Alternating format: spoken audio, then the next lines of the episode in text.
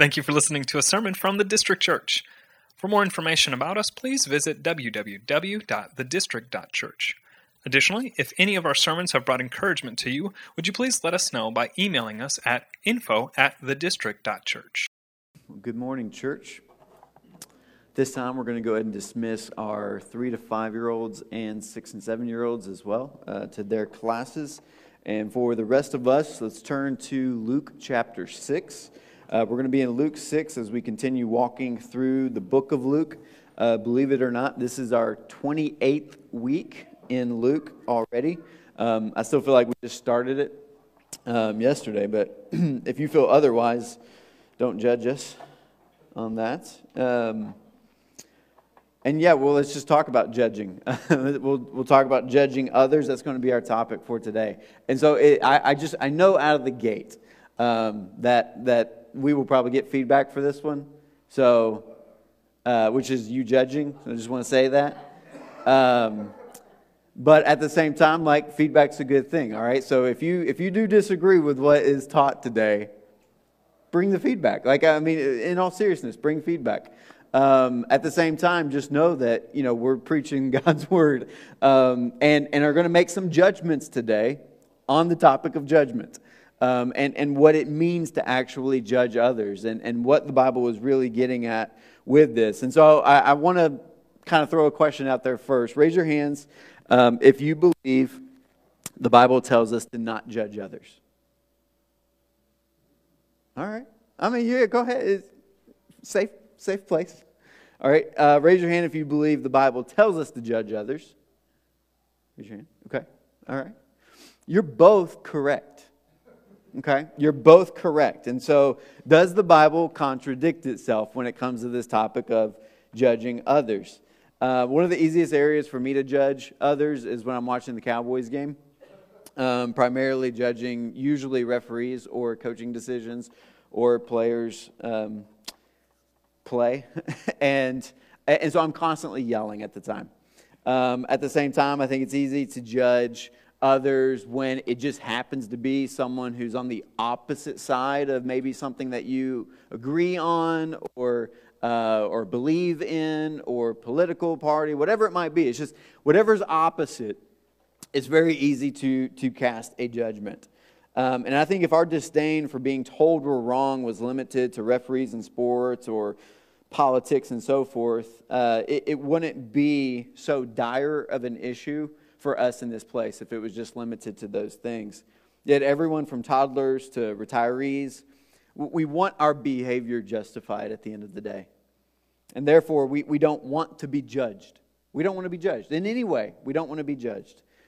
And so I think consequently, Jesus' prohibition against judging in Luke 6 that we're about to read, as well as paralleled in Matthew 7, it's become sort of a mantra in our kind of autonomy idolizing referee despising culture.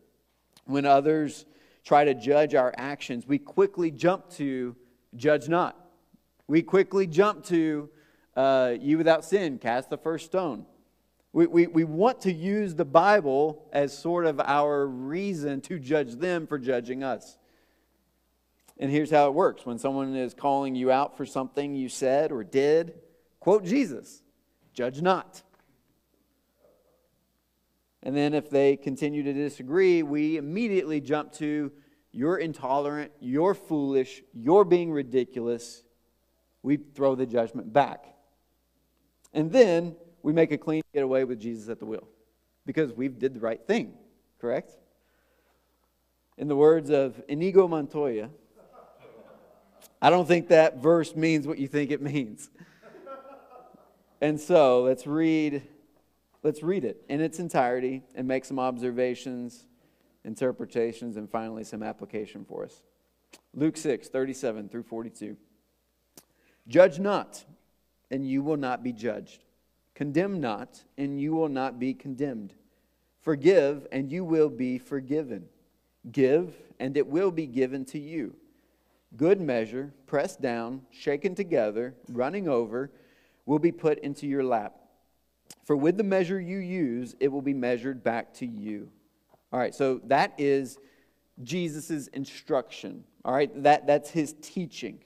If you judge others, you will be judged. If you condemn others, you will be condemned. If you forgive others, you will be forgiven. If you give to others, you will receive. Whatever you do will be done for you as well. That's, that's the teaching.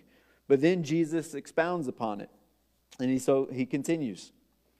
He also told them a parable Can a blind man lead a blind man? Will they not both fall into a pit? A disciple is not above his teacher, but everyone, when he is fully trained, will be like his teacher. So he asks them a question here, and, and really it's more of a rhetorical question Can a blind man lead a blind man? He's implying the answer is no, right? Because if a blind man tries to lead a blind man, it's going to not end well for them. They're, they're going to end up falling into a pit. And then Jesus gets at something here that I believe is really central to, to this text and our understanding of it. A disciple is not above his teacher, but everyone, when he is fully trained, will be like his teacher. Insert the blind man using this logic here. A blind man is not like a man who's able to see. But if the blind man was able to gain his full sight, then he would be like the man who is actually able to see. Again, Jesus is talking about change here. He's talking about transformation here.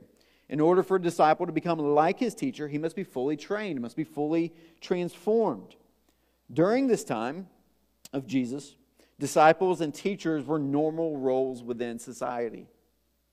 Similar to us having teachers and professors and students uh, or apprentices. If you want to become a professor one day, you don't just get to choose that. You got to first be a student who eventually becomes a professor, who goes through the education and the, and the change and the transformation, be able to eventually be that. You have to go through the proper training and graduation in order to do that. You were once something else, and then change occurred that allows you to now be something new. I'm going to come back, just hold on to that thought. I'm going to come back to that point in a minute. But let's keep reading. Why do you see the speck that is in your brother's eye, but do not notice the log that is in your own eye? How can you say to your brother, Brother, let me take out the speck that is in your eye, when you yourself do not see the log that is in your own eye? You hypocrite. First, take the log out of your own eye, and then you will see clearly to take out the speck that is in your brother's eye. So Jesus begins this passage with a judge not. And if that's where we just simply looked at, if we're just looking just at his initial instruction, then yeah, Jesus said, judge not. So don't go judging people. Period. He said, judge not. But then when you get down to Jesus giving illustration and explaining what he's already said, he actually does give a pathway for someone to remove the speck out of someone else's eye by first removing the log that is in yours. So there's a process of change and transformation that must take place in order for us to rightly be able to cast judgment and to judge others in a way that is fruitful for them. And so I want to give you a couple of ways to not judge, and I want to give you a few ways we are commanded to actually judge. And in our passage, the parable illustrates and explains the point Jesus is trying to make. So again, verses 39 through 42 are really just explaining the explanation of 37 through 38. And so he starts with this idea of do not judge hypocritically by calling us hypocrites if we do so. If Jesus ever told a joke, then the parable in Luke 6, 39 through 42 would be it. I mean, really, he's, he's telling a joke here. Um, and possibly the whole, maybe like camel through the eye of a needle illustration as well, might be another joke of his.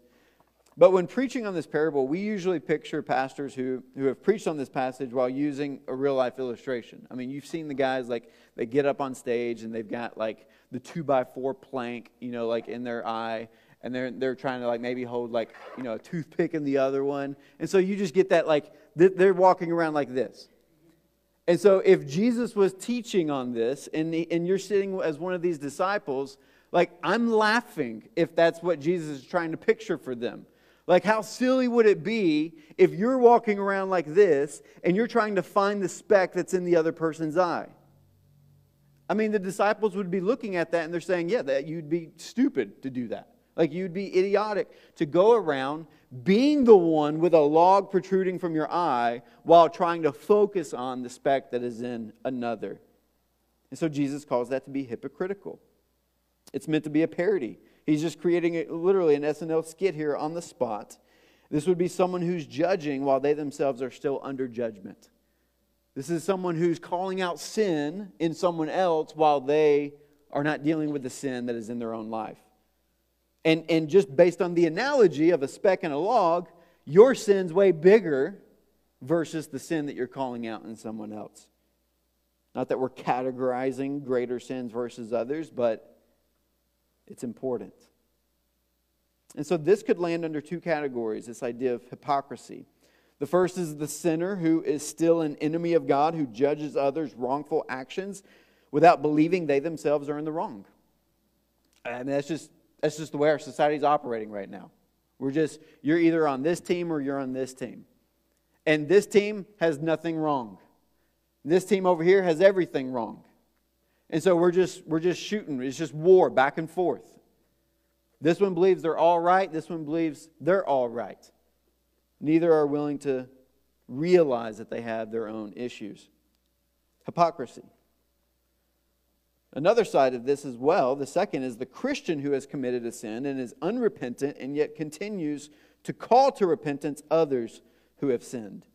Log in your eye while around calling out the sawdust in someone else's. Either way, it's hypocritical to judge someone else's sin without first dealing with your own sin. That's the first and foremost thing. Number two, do not judge the hidden or intention of someone's actions. You're like, I don't see that in Luke 6. Where, where are you pulling that from? All right? We're walking through Scripture and letting Scripture interpret for itself. 1 Corinthians 4 1 through 5, Paul is, is dealing with an issue within the church in Corinth where they're calling a judgment on him, where they're saying he has done something, and we don't know specifically what it is. Uh, we, we are saying we know that the church in Corinth has had, uh, whether it's received word or received teaching or received instruction from Peter, Apollos, and Paul. And at this point, they're calling a judgment on Paul. Maybe they didn't like the way Paul said something and they prefer the way that Peter said it, or maybe Apollos. Apollos was a waterer. Maybe it was more of that. I, I like what Paul, Apollos said versus Paul, who's coming in and planting the gospel, which is a little bit more difficult in sometimes. But this is what he says. This is how one should regard us as servants of Christ and stewards of the mysteries of God. Moreover, it is required of stewards that they be found faithful. So Paul's basically like agreeing with them. You're right in casting judgment, for we should be found faithful. But with me, it is a very small thing that I should be judged by you or by any human court. In fact, I do not even judge myself, for I am not aware of anything against myself. So he said, I'm not aware. He's done some work in examining himself, and maybe in, in again just knowing how Paul works. Maybe he's brought in some others to help examine him as well. Have you seen anything? Have I gone in, inconsistent here? I mean, he submitted himself to the council in Jerusalem to make sure that the gospel he was preaching was correct and accurate. Like he went through the process to make sure what he was doing was above reproach and was faithful. So it would not be out of the ordinary for him to ask someone and then come to the conclusion himself I'm not aware of anything against myself, but I am not thereby acquitted. It is the Lord who judges me. And then here's some application. Therefore, do not pronounce judgment before the time, before the Lord comes, who will bring to light the things now hidden in darkness and will disclose the purposes of the heart. Then each one will receive his, his commendation from God. So, what Paul's getting at here is there's things that we can judge and there's things that we cannot judge. We are to not cast judgment on the purposes of the heart or the hidden agendas. At the end, motives. All right? We are to not cast judgment towards one another in what we think someone's thinking or what we think someone's feeling or what the motive behind the action of whatever it is that they're doing. For example, that would be like having someone come up here and sing praise and worship to God, and you cast a judgment that they're doing it in order to be prideful or they're doing it out of pride. Well, what we can cast judgment on is the fact that they're singing praises and worship to God. Yes and amen. Praise God for that. I'm not to judge the motives behind their heart. Now, what we know, generally speaking, and I'll get to this here in a minute, is that motives do eventually continue to produce out fruit that comes from those. Out of the heart comes actions. Actions, in a way, prove the condition of the heart. And so, if you're concerned about motives or the hidden or the um, purposes of the heart, if you're concerned about that in someone else's life, the only thing we are commanded to do is test it against their actions and let time reveal a consistency of that that eventually allows us to trust the deeper things of the heart. So do not judge, again, as Paul has talked about here, do not judge the hidden or intention of someone's actions. I think sometimes we get ourselves into trouble by judging someone's intentions or motives without just looking at face value what's happening, what has been said, what has been done, what action or deed has been walked out. Those are the things that we are to look at first not worrying ourselves or even going and talking with others about, about something that's of the heart. Those things will prevail themselves. Number three, and this moves into what we can judge. So those are the two things primarily judge not. These are some things in order for you to judge. Judge the moral actions of others. Judge the moral actions of others. Listen to this in 1 Corinthians 5. As Paul is kind of walking through with this church on just the fact of judging, he says, Here's what you are to not judge. Here's what you are to judge. He says, It is actually reported that there is sexual immorality among you, and of a kind that is not tolerated even among pagans. For a man has his father's wife. What he basically is saying there is that a man within the church is sleeping with his stepmother. Okay? That, that's what's happening in the church in Corinth. He says, and you are arrogant. Which later on, as we see in the passage, they're actually celebrating it. They're celebrating it in, in such a taking God's grace out of context, saying, How good is God's grace that it covers this couple who are sleeping together? I mean, it's just completely misrepresenting what God's grace is. And it's misrepresenting what God's design is. And so you are arrogant. Ought you not rather to mourn? Like, don't be celebrating this. You should be mourning this sin that is going on within your church. Let him who has done this be removed from among you. We're getting into some church discipline here, which we'll get to here in a minute. He goes on to say, For though absent in body, he's not with them presently, I am present in spirit. And as if present, I have already pronounced judgment on the one who did such a thing. Wait, Jesus said in Luke 6, judge not. Paul here is saying, I'm pronouncing judgment. So there is a way to be able to pronounce judgment, right? When you are assembled in the name of the Lord Jesus and my spirit is present, with the power of the Lord Jesus, you are to deliver this man to Satan for the destruction of the flesh. Well, that sounds harsh. I mean, we haven't, we haven't done that here.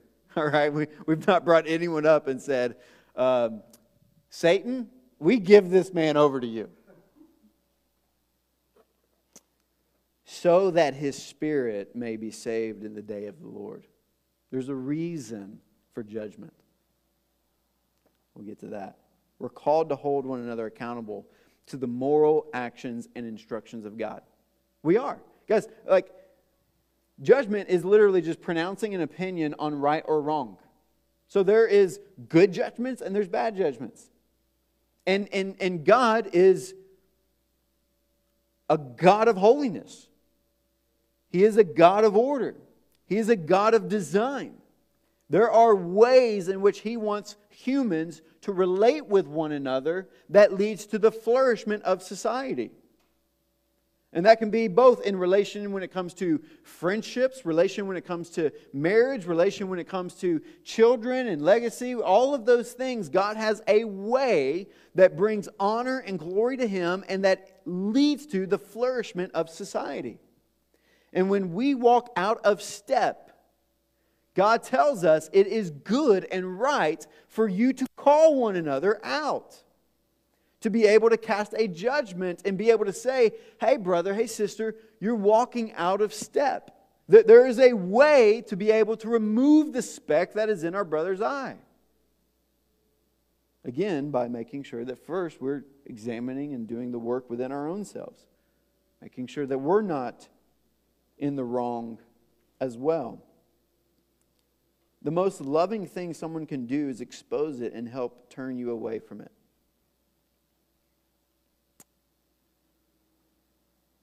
Again, we're not going to go around like police hunting sin, but it's necessary. And it's necessary because we love each other. If sin kills, steals, and destroys, if it creates destruction and despair in your life, the most loving thing we can do for one another is hold each other accountable to what God wants for us and how God wants us to live out, how He wants us to think, and how He wants us to feel, and how He wants us to, to play out our actions on a daily basis. We either walk in contrary to the Spirit of God or we walk in the Spirit of God. When we're walking in contrary to the Spirit of God, it is loving for us to come to one another and to say, hey, I think you're out of step here. In the same way, it is unloving to leave them in their sin because we don't want to correct them or rebuke them. Play that out in some other scenarios.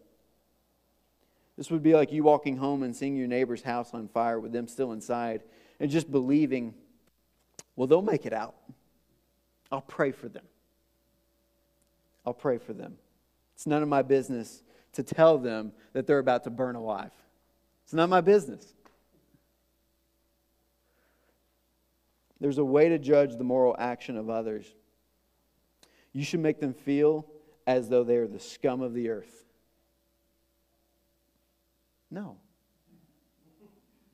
For a second, y'all were like, do I write that down? Make them feel despicable and disgusting. No. Judge the moral actions of others with gentleness. Listen to this in Galatians 6 1. Brothers, if anyone is caught in any transgression, all right, he's leaving that as broad as it could possibly be. All right, he didn't narrow that down to, hey, if anyone's like what I've, y'all remember what I had to say to the Corinthians? If anyone's caught in that kind of sexual immorality, no, he's saying if anyone is caught in any transaction or transgression, you who are spiritual should restore him in a spirit of gentleness. Keep watch on yourself, lest you too be tempted. There's a way to cast judgment. This is a two pronged command for us. We are called to restore, bring back, help strengthen the person who's caught in a sin. And also, we are to be careful and keep watch over ourselves so that we don't fall into the same sin.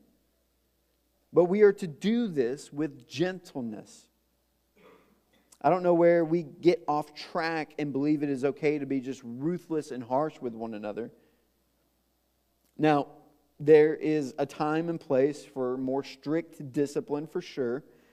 I mean, even if you're if you're like, well, I mean, I, I know Paul, and there are times where Paul calls the Pharisees brood of vipers. But that wasn't gentle. Or how does he open up the letter to the Galatians? You foolish Galatians. Well, felt like it could have been more gentle. He calls the church in Corinth arrogant. Doesn't seem gentle. But the primary process in which we restore someone from sinning to worshiping should be a spirit of gentleness. It's not saying that he was wrong for that. It was not wrong for Jesus to flip the tables over. I felt like there could have been a more gentle way of doing that. There is time for holy anger and righteousness in order to protect someone from the sin that they are engaged in. Again, the holy anger is not towards the identity of the person, but it is towards the sin that is entangling them that you are trying to rescue them out of. And on the backside, they'll see that. Maybe in the moment, they're saying, How dare you call me foolish? And they're saying, what Paul's reminding the Galatians, because if you, if you walk it out, he begins with calling them foolish. But then he begins with reminding them who they are in Christ, so that when they come back on the other side of that and are repentant, they're able to say, We actually weren't foolish. We were just suffering from a temporary identity crisis. We are actually holy, righteous saints, and we were not walking in that. So thank you for calling out the foolishness that we were walking in and bringing us back to the light of Christ and what he's called us to walk in. That's how it plays itself out. It's similar why, like, and this is, I know this resonates with parents just because of the children aspect. Like, it's not that we are just calling our children foolish all the time, but it is what they are doing that is foolish, and it breeds some anger at times, right? Like, we, there needs, it breeds correction. And it's because of who they are that we love that we want to protect them from the foolishness that they're engaging in. Same thing is what plays out with us when we judge the moral actions of others. There's a way to be able to do it with holy anger, but at the same time, don't let that be your first go to. I, think it's just easy for us to go there. Maybe in that, I mean, judge the hidden intentions of your own heart when it comes to that. Does it make you feel good to just call out the sin of others? You should probably not be the one calling out the sin of others. That's a good litmus test for it. If you enjoy or take pleasure in rebuking your fellow brothers and sisters, you might, you might be a Pharisee. That sounds like a here's your sign quote. Um, who are we obligated to hold accountable and judge? Because Paul goes on in 1 Corinthians to say something interesting here. We're called to judge, this is number five, I believe the moral actions of those in the church. The moral actions of those in the church. Listen to this in 1 Corinthians 5 9 through 13. This is still in that context of the sexual immoral person that's within the church. He says, I wrote to you in my letter not to associate with sexually immoral people, not at all meaning the sexually immoral of this world, or the greedy and swindlers or idolaters, since then you would need to go out of the world. But now I am writing to you not to associate with anyone who bears the name of brother, Christian, if he is guilty of sexual immorality or greed, or is an idolater, reviler, drunkard, or swindler, not even to eat with such a one. For what have I to do with judging outsiders, the world? Is it not those inside the church whom you are to judge? God judges those outside. Purge the evil person from among you. So, our first go to when it comes to who we are to judge is those within the church. It's those within the church. Now, if you look at that and you're like, well, if we're not to judge those outside the church, how will they ever know? I mean, what, what does Jesus actually start off with in preaching? Repent and be baptized. What does it mean to repent? Stop doing what you're doing and do what I tell you to do. Stop doing what you're doing, follow my way. It's saying everything that you're doing is wrong. Trust me. Trust me. That, that's, that is, in a way, a judging of others. There's a judging of others that is leading them to understanding the gospel. And then there's a judging others that is leading people within the church as well to understanding the gospel. The two are different. Evangelism outside of the church is a way that God has commanded us to evangelize people, but we are not judging them in a way to disfellowship with them. Where judging inside the church is judging in a way that if they are found to be not believing, we are disfellowshipping with them, not to dis, like not to be in relationship, but to just categorize them correctly, to move them over to this category that they need to be evangelized not just disfellowshipped with. We are to judge those within the church. What this really kind of boils down to is if someone in the church is constantly sinning and and we come to one another and we're like, hey, I see you out of step here. And they were to say, well, okay, don't judge me. Well, I, am called to judge you according to Scripture. You're in the body of Christ and you're walking out of step with Christ. I'm, I'm, I'm, I'm trying to love you here. And they continue and persist in and persist in and persist in. What they're actually saying is they're just letting their fruit reveal their heart. They are not believers of Jesus Christ. They're not born again. They don't have a new identity that loves and longs for God's holiness. Their identity is still longing and loving their sin and their pride and their arrogance and whatever it might be. And it's revealing the two so that we're not trying to just disciple this person. We're not trying to like develop them on the path to becoming a deacon or elder or whatever it is. No, no, no. We're just realizing now that this person is actually not a member of the body of Christ because they don't know Christ. And so we need to, again, remove them from membership of the body of Christ in order to categorize them as a non as of the world so that we can then now pursue them in such a way that it is for evangelism purposes, not necessarily just within the church discipleship purposes. We have to start learning how to categorize these things and feeling safe to be able to bring these types of conversations up with one another. Knowing that we're casting, like, everyone in this room is casting judgments on everyone in this room at all times. At all times. It's just true.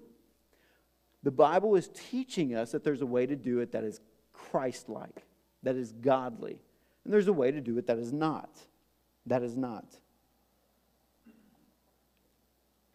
And that leads me to the goal of judging one another is not condemnation. It's not just winning the argument. I mean, that's, that's, that's Facebook, that's social media. We're, we're not actually after the other person changing their mind or whatever. We're just, we're just trying to trump them. We're trying to win the argument. We're trying to best them. The goal of judging one another is not condemnation, but it's restoration and even redemption. That's the goal of judging. Again, Galatians 6:1 says, "Brothers, if anyone is caught in any transgression, you are you who are spiritual should restore them. Restore them." Okay, don't just catch them in their transgression and call it out to make them feel bad. It is to restore them. It is for their joy that you judge. Luke 6:42. First, take the log out of your own eye do that work, and then you will see clearly to take out the speck that is in your brother's eye. If it's, an, I mean, if you've ever had, a, like, obviously a log in your eye is going to be incredibly painful. But if you've had a speck in your eye, that's very annoying. Like, it, and it's, it's hard to see, it's hard to, you know, whatever. It's annoying. You want to help them not be annoyed anymore. It's a good thing to restore them through this process. Or even Matthew 18, the chapter on church discipline, the one that everyone's like, don't go there. If your brother sins against you, go and tell him his fault between you and him alone. So, like, if someone's, and, and, and, and this will be, let's just do a little bit of instruction on how this works out with the church. Your first, if you see someone within the church you believed is caught in a sin, you're, as a member of the body of Christ, this is what Jesus is teaching and telling you and, and giving you the freedom to do, is to not go to your pastors and say, go deal with this. You, if your brother sins against you, go and tell him his fault between you and him alone. So you have the freedom to do that. To do that. And it's messy. It's messy. All right? I, I, have spoken between me and Josh about this many times because he does this the best of anyone that has ever done it as far as calling out my sin. I mean, well, Kelsey does it the best. Um, she does it more regular than Josh, but but it took like the, those early times when Josh would come and would basically say like, you know, hey, here's where I, I think you're off. Um, it was it was some headbutting. It was it, it brewed some arguments that would kind of came out of that. But now it's done in such a way that we've understood each other and we know each other's And again, because of consistency, we know each other's intention, and I know the love that he has for me and the love that I have for him. And I just know that when he sits down with me, and, he, and, and I can tell before he even says anything, the way he sits, I know what's about to happen. To where, and he's still so timid because I think he's just trying to be so gentle. I just come out and I'm like, all right, I can see where this is going. I'm here. I'm, I'm ready to receive. Just give it to me straight. But it's because I know where he's at and I know what he wants from me. And it's not to make me just feel terrible in the moment, it's to make me see Jesus so that when I correct the issue, I'm able to experience greater joy. Greater joy. The first time you do this with someone within the body, it's going to be messy and it could be an argument. But we've got to get to a place of understanding that we love each other and we are for one another. And there's a way, again, to do it with gentleness, but be free to do this for one another because we're called to do that.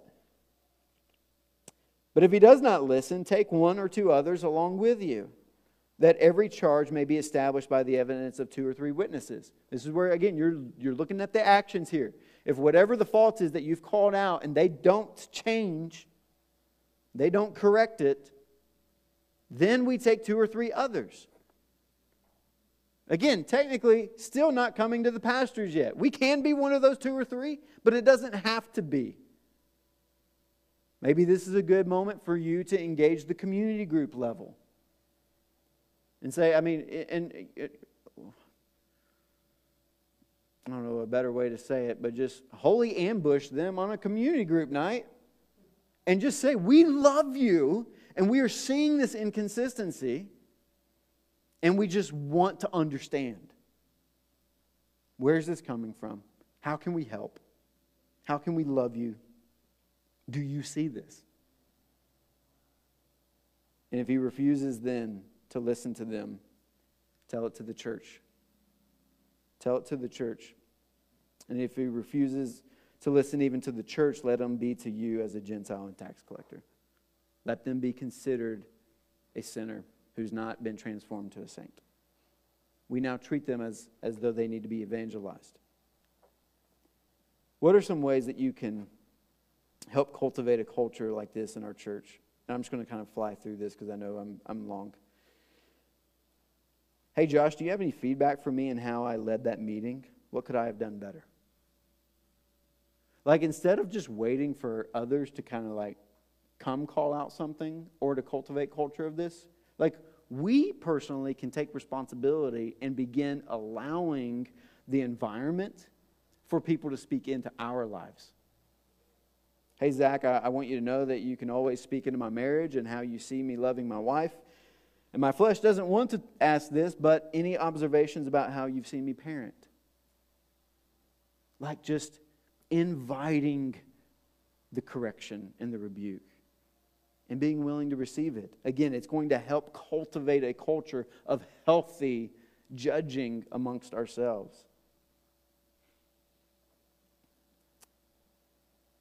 Wisdom is always required in matters of correction because, again, no two situations are like. And so we need to make sure, again, this is the removing the log.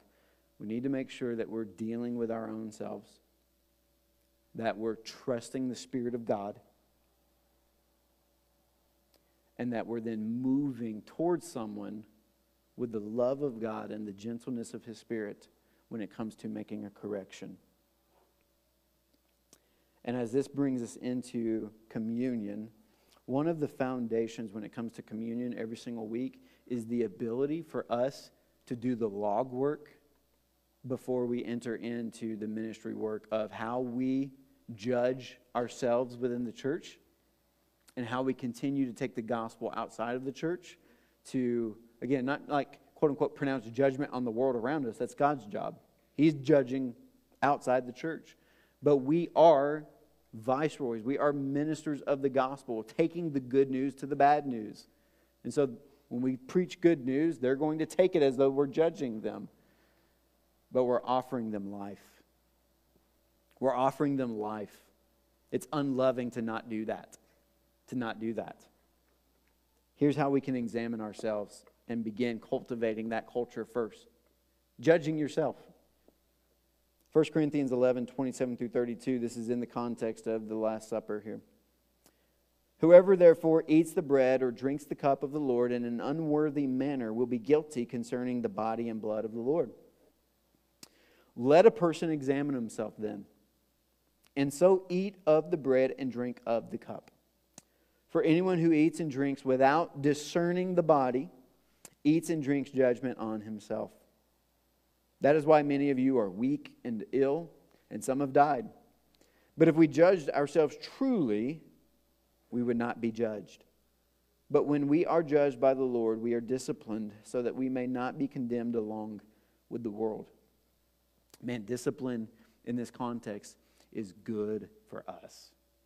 It hurts because it's calling out our sin, it's calling out our pride, it's calling out our areas that we need grace and mercy, but it's necessary. It's necessary. Just like that person that's burning in the house and you go in and you grab them, they don't care how you grab them. Like if they hit the door on the way out, it's not like they're not going to be like, I'm going to sue you now for like, I've got a bruise on my head. No. They're going to thank you for like dragging them out of what was killing them. We're doing that work. We're the first, like, no one knows you more than you know yourself and even you don't know yourself. Even you have blind spots, even you have areas. Again, that's why, I think it's good that God has called us to judge one another because we, there's just things we don't see. Blind leading the blind. But here is one of the first ways that we can do this and start this is by, again, examining ourselves. What we do know and see, are we bringing it before the Lord? And are we confessing it to Him? And are we saying we are out of step with the Spirit in this way? And we need your grace and your mercy to continue to, to forgive us and to restore us so that we can understand why we're choosing to do this and to say no to that because of the work that your son did at the cross and his resurrection. We can now say yes to life and life abundant. We can say no to sin because we now have Jesus in us and therefore we can say yes to holiness. We did not have that opportunity before the cross. We didn't. Dead in our sins and transgressions. Caught in the domain of darkness. No way out to the kingdom of the beloved Son. But Jesus. He came. He came and he broke his body and he shed his blood for the removal of our sins and the ongoing examination of ourselves when we're out of step with the Spirit and we bring it to the Lord before we partake of this meal, He's able to say, I broke my body and I shed my blood for that. It's forgiven. Let me restore you. Let me strengthen you to be able to say no to that sin tomorrow and yes to holiness. So let's stand. I'm going to have you come up and grab the elements and come back to your seat. I want to give you just a couple of minutes um, for a time of, of examination before we partake of communion.